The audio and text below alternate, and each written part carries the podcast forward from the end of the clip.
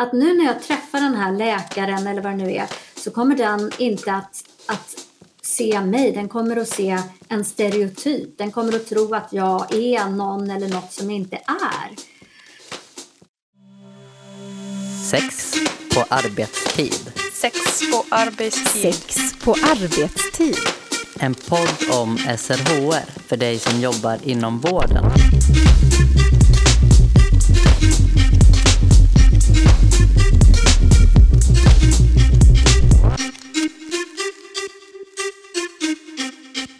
På senare år har vi sett flera vittnesmål om rasism inom vården, både från patienter och vårdpersonal.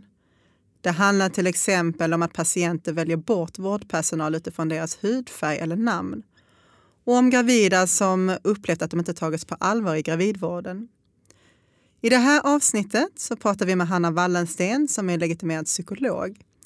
Vi pratar om hur människor kan påverkas av normer och rasism och vad man kan göra för att personer som upplever minoritetsstress ska känna sig trygga i mötet med vården. Jag som gör det här programmet heter Fatou Sonko och jag gör det tillsammans med min kollega Anna Skoglund. Välkommen hit Hanna Wallensten. Tack så mycket. Och vi har ju kunnat höra dig prata om minoritetsstress eh, bland annat tidigare år i Sommar i P1. Och hur kommer det sig att du som psykolog har liksom särskilt eh, börjat intressera dig för just minoritetsstress?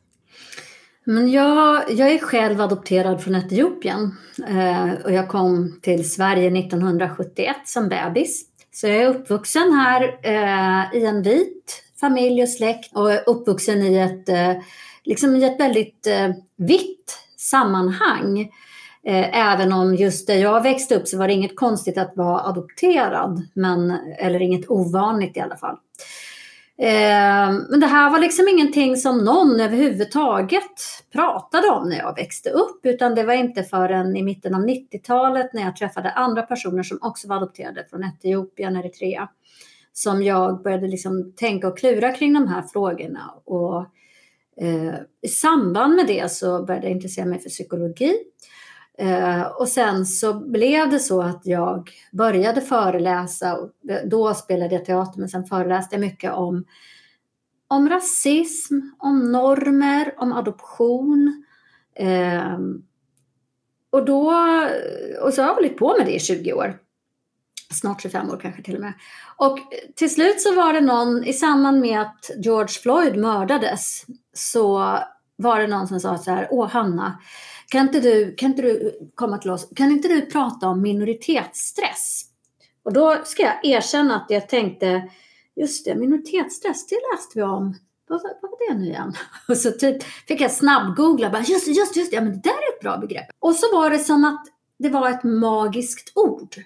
Alltså det är som att minoritetsstress, det är så lätt att ta till sig det begreppet för väldigt många människor. Inte för alla såklart. Men många har liksom reagerat med att säga ja, nu har jag fått ett ord för det jag har levt med alltid. Eh, och, och sen dess har liksom, det har varit det som många efterfrågar att jag ska prata om, minoritetsstress. Och det är, för att kunna göra det så pratar jag ganska mycket om, ja, men särskilt om normer, men också om fördomar, stereotyper, avsiktlig, och oavsiktlig rasism. Hur, hur hänger det här ihop? Hur funkar vi grupper och så vidare?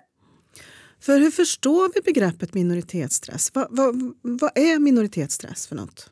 Minoritetsstress eh, kommer från en modell som en eh, professor i USA, Ilan H. Meyer, tog fram. Och han tog fram den här modellen för att han ville beskriva liksom hela processen av hur yttre, strukturella, samhälleliga, sociala, politiska, ekonomiska system som eh, ser vissa grupper som mindre värda alltså som tillskriver eh, ett stigma till vissa sociala grupper, hur det påverkar individerna i gruppen. Och vilka är det som kan uppleva minoritetsstress? Om vi hör till en sån här Eh, stigmatiserad grupp, en grupp som på något sätt marginaliseras. Det heter ju minoritetsstressmodellen, men det är egentligen inte så att man behöver höra till en numerär minoritet, utan det handlar egentligen om de här maktordningarna, att liksom hamna i en position där du riskerar att värderas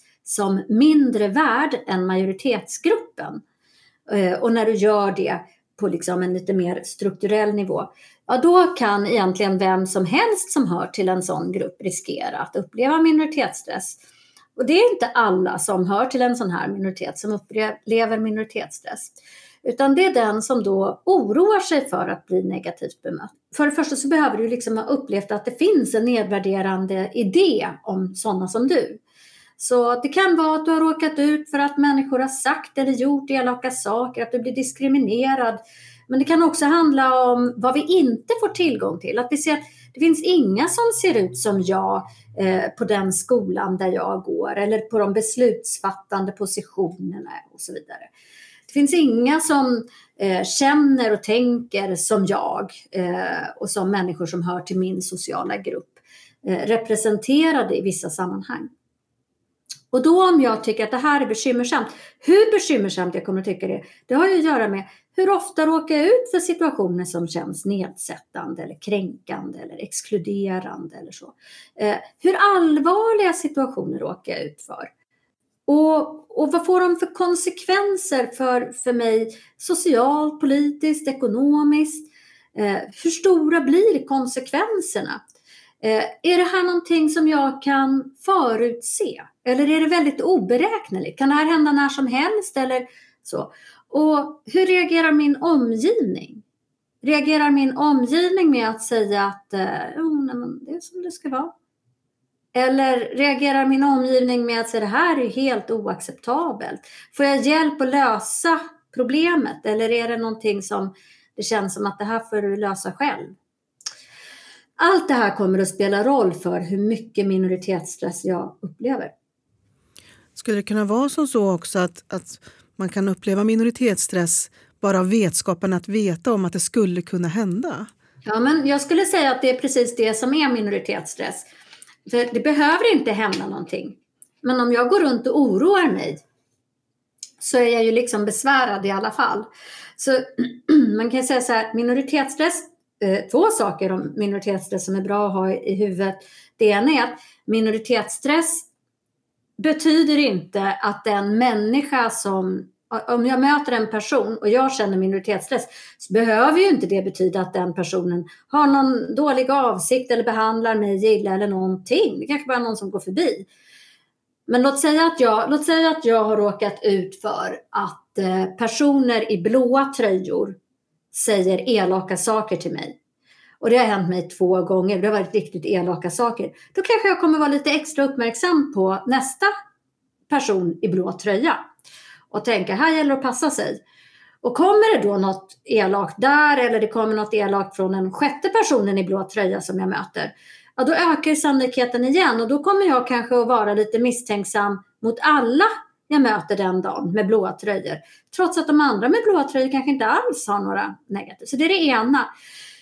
Det andra som jag också tänker är viktigt att komma ihåg när det gäller minoritetsstress, det är att minoritetsstress är, det är inte någon sjukdom eller diagnos eller någonting sånt, utan det är bara ett uttryck för att beskriva vad som händer när vi har de här ojämlika strukturerna.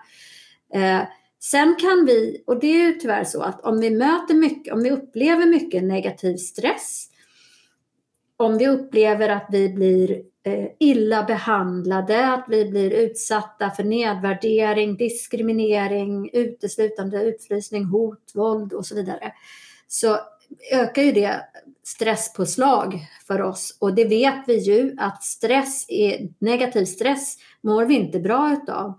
Och mycket riktigt så ökar risken för både fysisk och psykisk ohälsa när vi råkar ut för den här typen av stress hjärt-kärlsjukdomar, diabetes, men också ångestsjukdomar, depressionssjukdomar, beroendesjukdomar är vanligare i de här grupperna som utsätts. Du har ju nämnt flera delar här, men hur ska du säga, hur påverkar minoritetsstress den allmänna hälsan utöver det som du har nämnt? Det här är ju lite svårt tycker jag att svara på just för att vi inte heller har forskat så mycket på det. Eh, jag vet att det finns en del forskning gjord just kring hbtqi-gruppen. Den forskningen har inte jag bra koll på. Eh, jag tycker att det är intressant att vi inte har studerat minoritetsstress i relation till etnicitet och hudfärg. Eh, men å andra sidan, jag som är en av få psykologer som har intresserat mig för de här frågorna Ehm, har inte blivit tillfrågad om minoritetsstress förrän för ett år sedan. Så att Eh, vi är liksom, jag skulle säga att vi är lite pinsamt efter. Någonstans så borde ju någon människa ha tittat på demografin och sagt hmm, vi kommer snart att ha 25 procent i Sverige som har utländsk bakgrund. Eh, hur ligger det till med, med svenskheten och rasismen och hur mår den här gruppen ur det perspektivet? Men så har det inte blivit. Och nu börjar vi komma igång. Det är ju bättre sent än aldrig. Kan bara hålla med. Jag tycker det är så himla bara viktigt att vi får möjlighet att ta upp de här frågorna. Men om man tänker på de här personerna som eh, lever med minoritetsstress, vad beskriver personen? Det kan se väldigt olika ut ska jag säga. Vi har, vi har olika förhållningssätt. Jag tror jag kanske ska börja i den änden. Eh, Meyer beskriver tre huvudförhållningssätt. Det ena är när vi köper idén om oss själva som lite sämre, lite mindre värda. Det vill säga vi tar in eh, den negativa bilden som en sanning om oss själva. Det tycker jag är jätteproblematiskt såklart. Då riskerar jag att i alla lägen där jag blir sämre bemött, sämre behandlad, tänka att det inte är så konstigt, det kan man förstå, sådana som jag är ju sämre. Vem skulle vilja vara tillsammans med en sån som jag? Jag är ju inte vacker och så vidare. Eh, det betyder att risken är större att jag tänker äsch, det spelar ändå ingen roll. Alla tror ändå att jag är på det här dåliga sättet så jag kan lika gärna leva upp till det som en självuppfyllande profetia. Det finns en överhängande risk att du känner dig uppgiven, inte vågar hoppas på saker, inte vågar ta för dig. Det ligger nära att sociala situationer blir jobbigare. Det ligger ganska nära till hands att liksom hamna i ett deppigt läge, liksom ett nedstämt, ständigt nedstämt läge. Det andra förhållningssättet som också är vanligt det är att vi istället försöker dölja eller undvika vår minoritetstillhörighet. Jätteuppenbart kan jag tycka på ett sätt hur, hur många homosexuella, som vi brukar säga då, blir kvar i garderoben. Det vill säga man kommer inte ut, man berättar helt enkelt inte vad man har för sexuell läggning. Och det är ju ett sätt att se till att jag smälter in i mängden och i normen. Är vi däremot som jag till exempel brun så är det lite svårt att vara, det är svårt att sitta, sitta brun i garderoben. Men däremot så kan jag ju tona ner, förminska min brunhet, säger jag och gör citationstecken. Det vill säga, jag kan försöka att eh, se till att den delen av min identitet blir så osynlig som möjligt. Och istället kanske jag väljer att skruva upp sånt som är likt majoriteten. Och jag tänker att en av, ett av de största problemen med det förhållningssättet är att det är som att jag kapar en del av mig själv. Inte så att det viktigaste med mig är att jag är brun, men det blir ju jättekonstigt om jag ska låtsas att min kropp inte är här.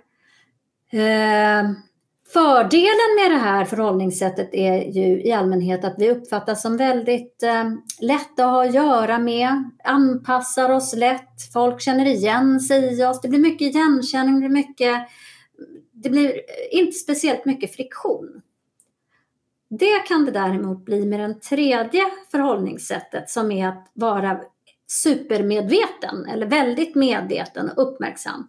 Det vill säga att jag är en person som förstår att det finns rasism, det finns rasistiska strukturer, det finns människor som utsätter mig för orättvisor.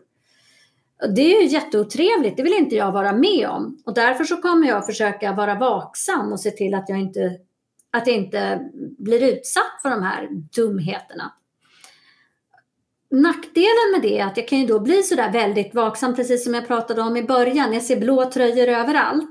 Och då kommer ju folk och säger så nu får du ju ge dig. Jag är, jag är svart tröja, lägg av. Det vill säga, du, du ser ju rasism där det inte finns. Men det finns också ett, ett annat problem och det är att det kanske är så att jag blir väldigt bra på att se, förstå, känna igen rasistiska eh, strukturer. Även fast andra inte gör det. Eftersom det bara är jag som ser det så kommer ju folk runt omkring mig och säga men du är ju helt paranoid. Du ser ju saker som inte finns. Och då hamnar jag på ett väldigt ensamt ställe. Och vad gör det med människor att bli uppfattad som den där paranoida? Precis, ja. Det, den ena varianten det är det som vi kallar för gaslighting. Om jag väldigt ofta får höra så här, fast det där bara inbillade du dig, eller så där var det inte, det där har du missuppfattat. Och det är faktiskt en väldigt ful anklagelse du kommer med. Det kallas för gaslighting, där när vi försöker få någon annan att betvivla sina egna intryck och upplevelser. Och om jag möts väldigt mycket och väldigt ofta av det, då är risken stor att jag kommer att tänka, ja oh, jösses, alltså jag är verkligen överkänslig. Och antingen att det kanske, då beror det på vem jag är, vad jag har för liksom sätt att fungera, men jag kanske blir väldigt uppgiven, eller jag kanske blir väldigt ångestfylld, eller jag kanske tänker att eh, äsch, det, det är ingen idé, eller så blir jag ursur jättearg och tycker att alla är dumma i huvudet. Och det är, man kan inte lita på någon. Det spelar ingen roll, du kan ha vilken färg på tröjan du vill. Jag litar inte på någon. Jag tänker aldrig lita på någon. Så det, blir väldigt, det är stor risk att vi blir väldigt, väldigt ensamma. Hur upplever dina patienter att deras sexuella hälsa och relationer påverkas av minoritetsstress? Mm. Eh, en eh, sak som jag tycker återkommer det är att det uppstår svårigheter i, i möten med mellan partners som är uppvuxna i en helsvensk miljö och partners som eh, har någon form av utländsk bakgrund. Att det blir svårigheter med familjerelationerna. Att det finns liksom olika idéer om hur mycket, hur lite ska vi umgås med varandras familjer. Eh, att eh, den ena parten kanske känner att den andres familj ser ner på en. Eh, att de, de, tycker att det är ett nerköp. Det är ett, ett tema, att liksom hela minoritetsstressoron eh, kryper in i familjerelationerna. En annan svårighet handlar om, kan jag överhuvudtaget träffa en partner? Det tycker jag är ett vanligt tema. Är det ens möjligt för en sån som jag att få en partner? Och om jag skulle kunna få det, vad för sorts partner kan jag få? Det här tycker jag är ett exempel på när det också kan liksom ligga och slira mellan å ena sidan de yttre föreställningarna och å andra sidan vad har jag själv redan internaliserat så till den grad att jag själv faktiskt inte tror eller tycker att jag är någon som man kan ha en relation med. Eh, svårigheter att prata med sin partner om den rasism en upplever. Det, det, är inte alls säkert att alla partners vill göra det. Och här spelar det ingen roll om, om partnern har eller inte har svensk bakgrund.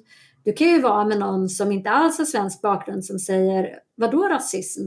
Eh, det är, det är inget som jag upplever. Det måste vara något du gör om du upplever det.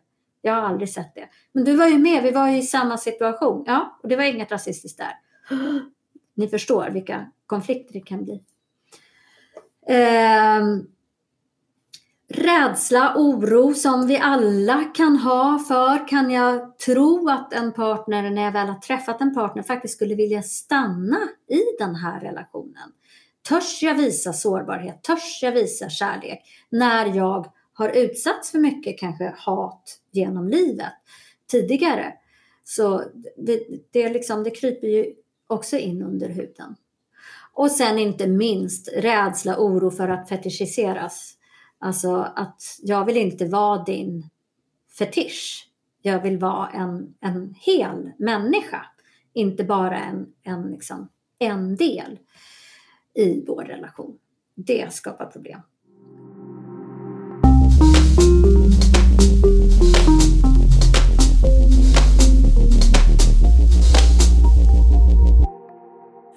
Och det här är en podd som handlar just om SRHR-frågor. Hur tänker du att om man tänker människors sexuella och reproduktiv hälsa och rättigheter kan påverkas av rasism och minoritetsstress?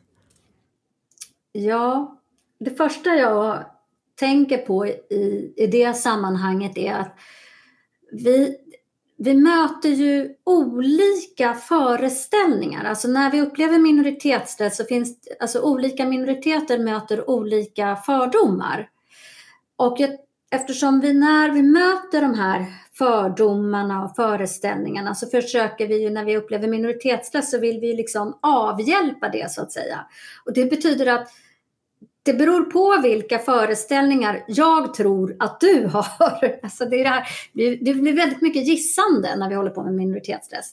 Om jag upplever minoritetsstress, då gissar jag att du tänker någonting om mig. Och så ska jag försöka bete mig då på ett sätt som ska få dig att inte tro det här, eh, utan att se mig.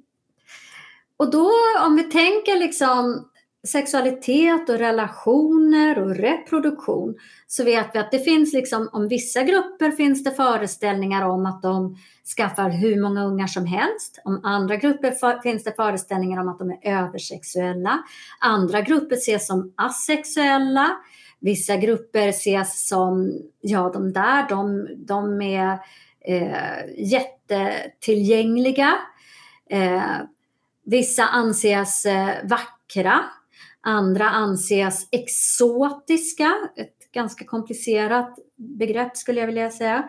Så det finns väldigt många olika varianter att förhålla sig till. Och så blir det liksom inte så mycket att jag utforskar vem jag är, vad jag gillar, vad jag tycker om, utan att jag, att jag lägger all min energi på att förhålla mig till vad andra eventuellt tror, tycker, tänker, känner vill med mig. Och det tror jag inte gagnar en, eh, ens relationella liv. Att, att vara i den typen av eh, förhållande till sig själv och andra. Om man tänker på det här med minoritetsstress eh, i mötet med vården, hur kan det då ta sig uttryck? Det kan ju ta sig alla möjliga uttryck liksom, jag tror kanske ett av de vanligaste uttrycken är väl att jag helt enkelt är orolig att jag ska bli missbedömd. Att de ska tro att jag är någonting som jag inte är, att jag har vanor som jag inte har, att, jag, eh, ja, att, de, att de inte ska se mig. Det är väl den absolut vanligaste oron. Att nu när jag träffar den här läkaren eller vad det nu är så kommer den inte att, att se mig, den kommer att se en stereotyp. Den kommer att tro att jag är någon eller något som jag inte är. Det är ju superobehagligt och då kan jag liksom, jag kan använda alla möjliga strategier men ibland kan man nästan märka att en person, det är som att en person kommer in och håller en hel föreläsning för att berätta att jag är inte den du tror att jag är. Men det kan ju också vara så, minoritetsstress kan ju också ut, yttra sig så i vården att jag helt enkelt inte tror. Alltså jag vågar inte ens hoppas att jag ska få ett rimligt bemötande. Så jag går inte till vården. Nej. Utan jag söker upp någon som kanske kan ge mig någon typ av alternativ vård eller jag lider så länge jag bara kan och sen kommer jag när det är alldeles, alldeles för sent. Eh, eller jag bara lever med mina åkommor och tänker att det är tråkigt, men så kan det vara. Det här med rasistiska föreställningar inom hälso och sjukvården, hur kan det påverka tillgången till hälso och sjukvård? Exempelvis det här, vem får frågor om sexualitet, sexuell hälsa? Vilka tänker man kan vara hbtq-personer? Vilka blir erbjudna hiv och STI-prover och så vidare? Precis. Vem tänker vi gör vad med vem? Vem tänker vi behöver eh, preventivmedelsrådgivning? Vem tänker vi kan ta hand om det själv? Vem tänker vi är en person som kanske inte är heterosexuell? Vem tänker vi inte det om? Vem tänker vi onanerar? Alltså jag tror det tar aldrig slut. Eh, och det gäller ju det gäller ju i allra högsta grad etnicitet och hudfärg, men det gäller ju ganska många olika grupper överhuvudtaget. Så jag tror det påverkar jättemycket. Jag tror att det påverkar självaste vårdmötet. Och jag tyckte ni hade ett fantastiskt avsnitt eh, om tolkning. Alltså tolkar. eh, Precis, och det är SRHR-tolkar. eh, Precis, det var ett jättebra avsnitt tycker jag. Som som sagt eh, har bäring på många områden inom vården i allra högsta grad. Och väldigt strukturellt så kan jag tycka en sån sak är hur, är system, hur ser systemet ut för ersättning vid samtal? Jo, det är lika lång tid oavsett om du har tolk eller inte.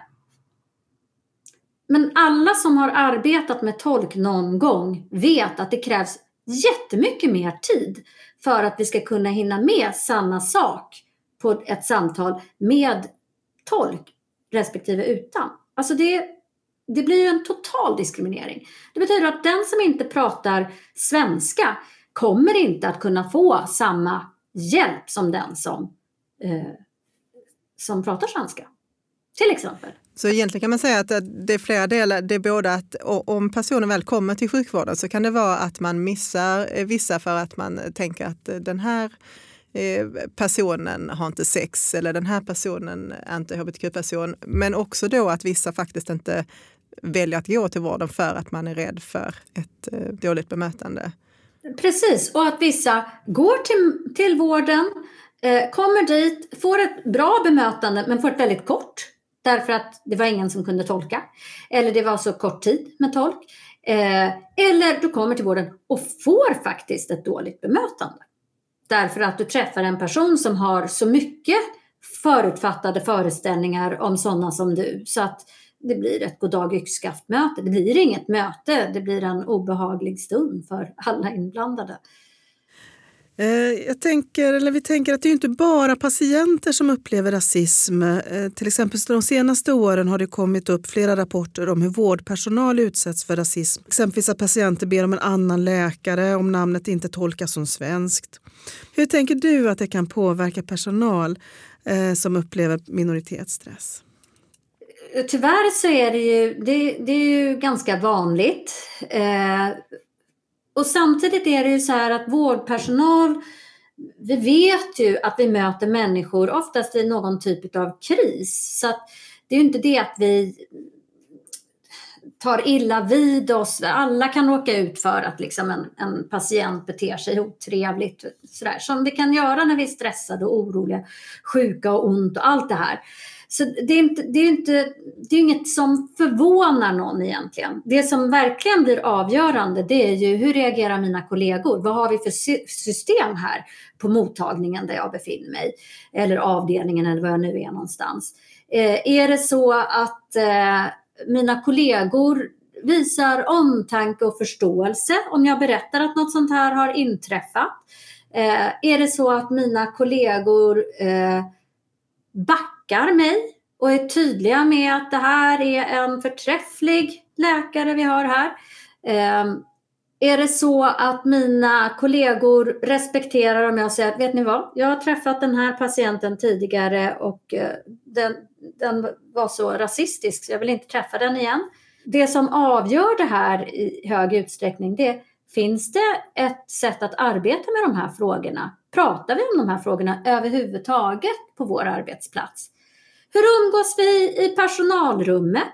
Hur beter vi oss där? Vilka anställer vi? Är det så att alla i de övre skikten eh, utbildningsmässigt och ekonomiskt är personer som är vita och sen så blir det mörkare ju längre ner i hierarkin vi kommer? Vad, vad gör det med alla inblandade? Alltså vad, vad har vi för kultur, liksom social kultur på vår arbetsplats? Det tror jag har egentligen mycket större betydelse för huruvida vi trivs eller inte och huruvida vi, vi har en motståndskraft när vi möter rasism från patienter.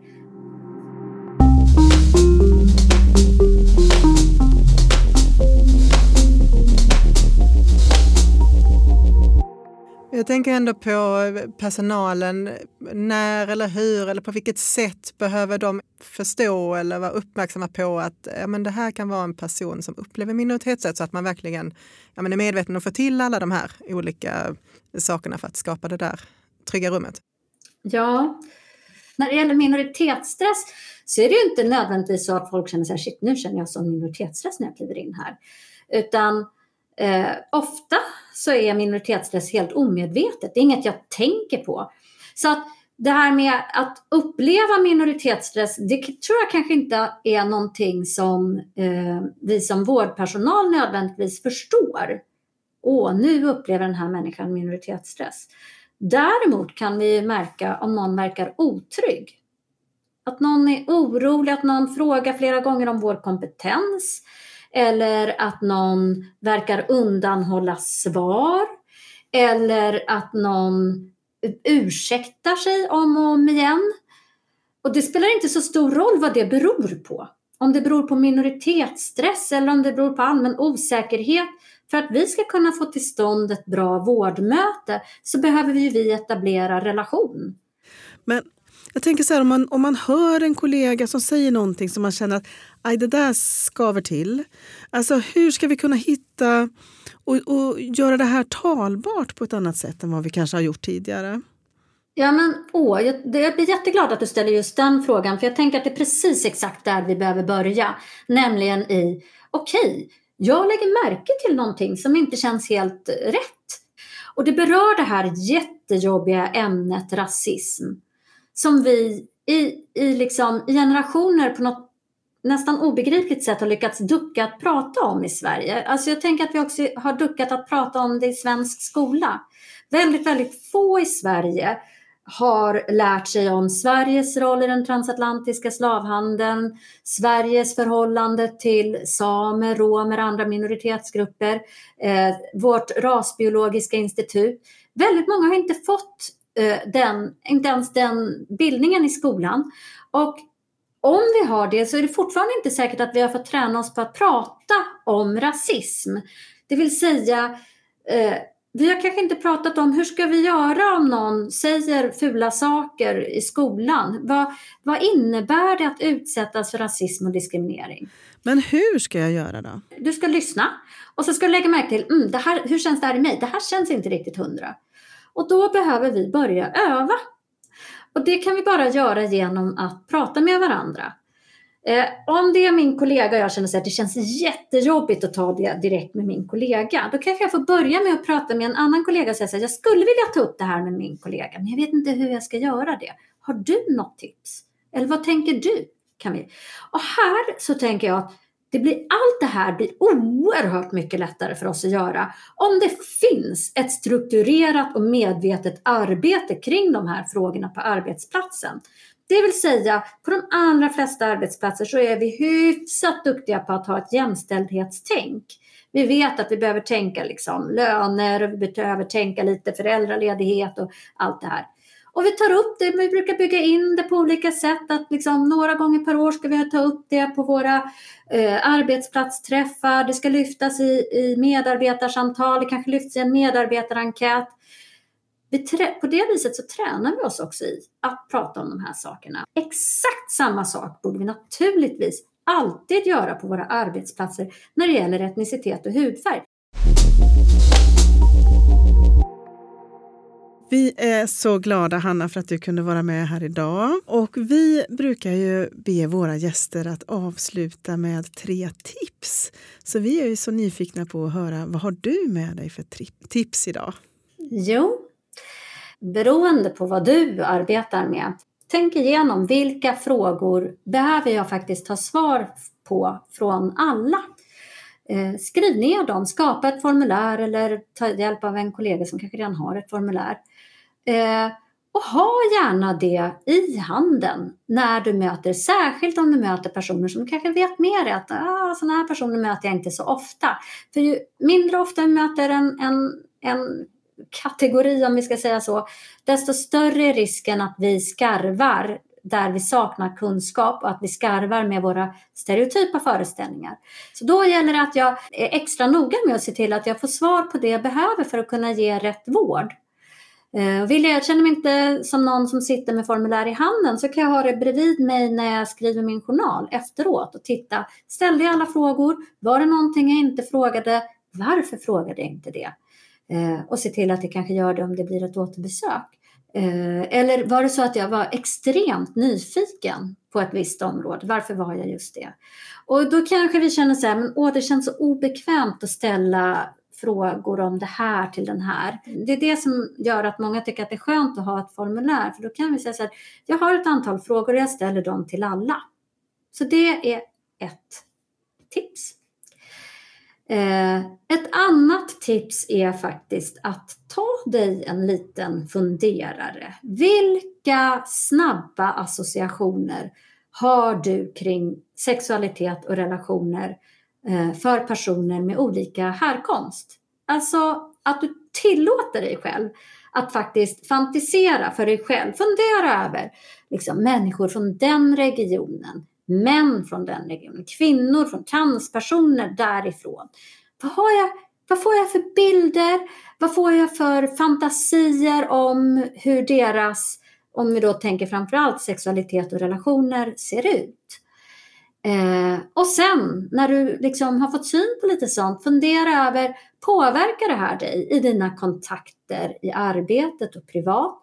Och, och på vilket sätt blir det blir det rättvist, det sättet? Eh, och om det inte blir det, vad behöver du förändra? Och mitt tredje tips är att skapa dig ett nätverk med personer som du är bekväm med att prata med om sånt som är obekvämt. Till exempel rasism och sexualitet som ju är liksom två typiskt laddade ämnen. Försök att fundera, finns det någon eller några som du har så mycket förtroende för så att du känner att men med de här personerna kan jag faktiskt prata om de här sakerna. Och, och gör det. Öva dig på. För det här är verkligen, övning ger färdighet. Så ha ett formulär. Reflektera över vilka som är dina snabba associationer till människor från olika platser och skapa dig ett nätverk med människor du har förtroende för. Jättebra tips, Hanna. Stort tack för att du har varit med i vår podd. Tusen tack för att jag fick vara med.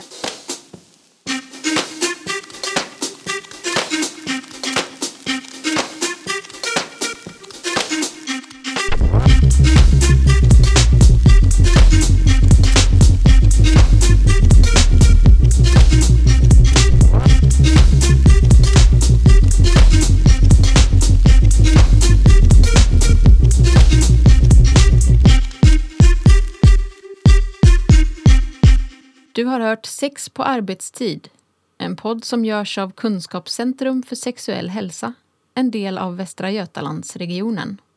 Producent var Elin Klingvall.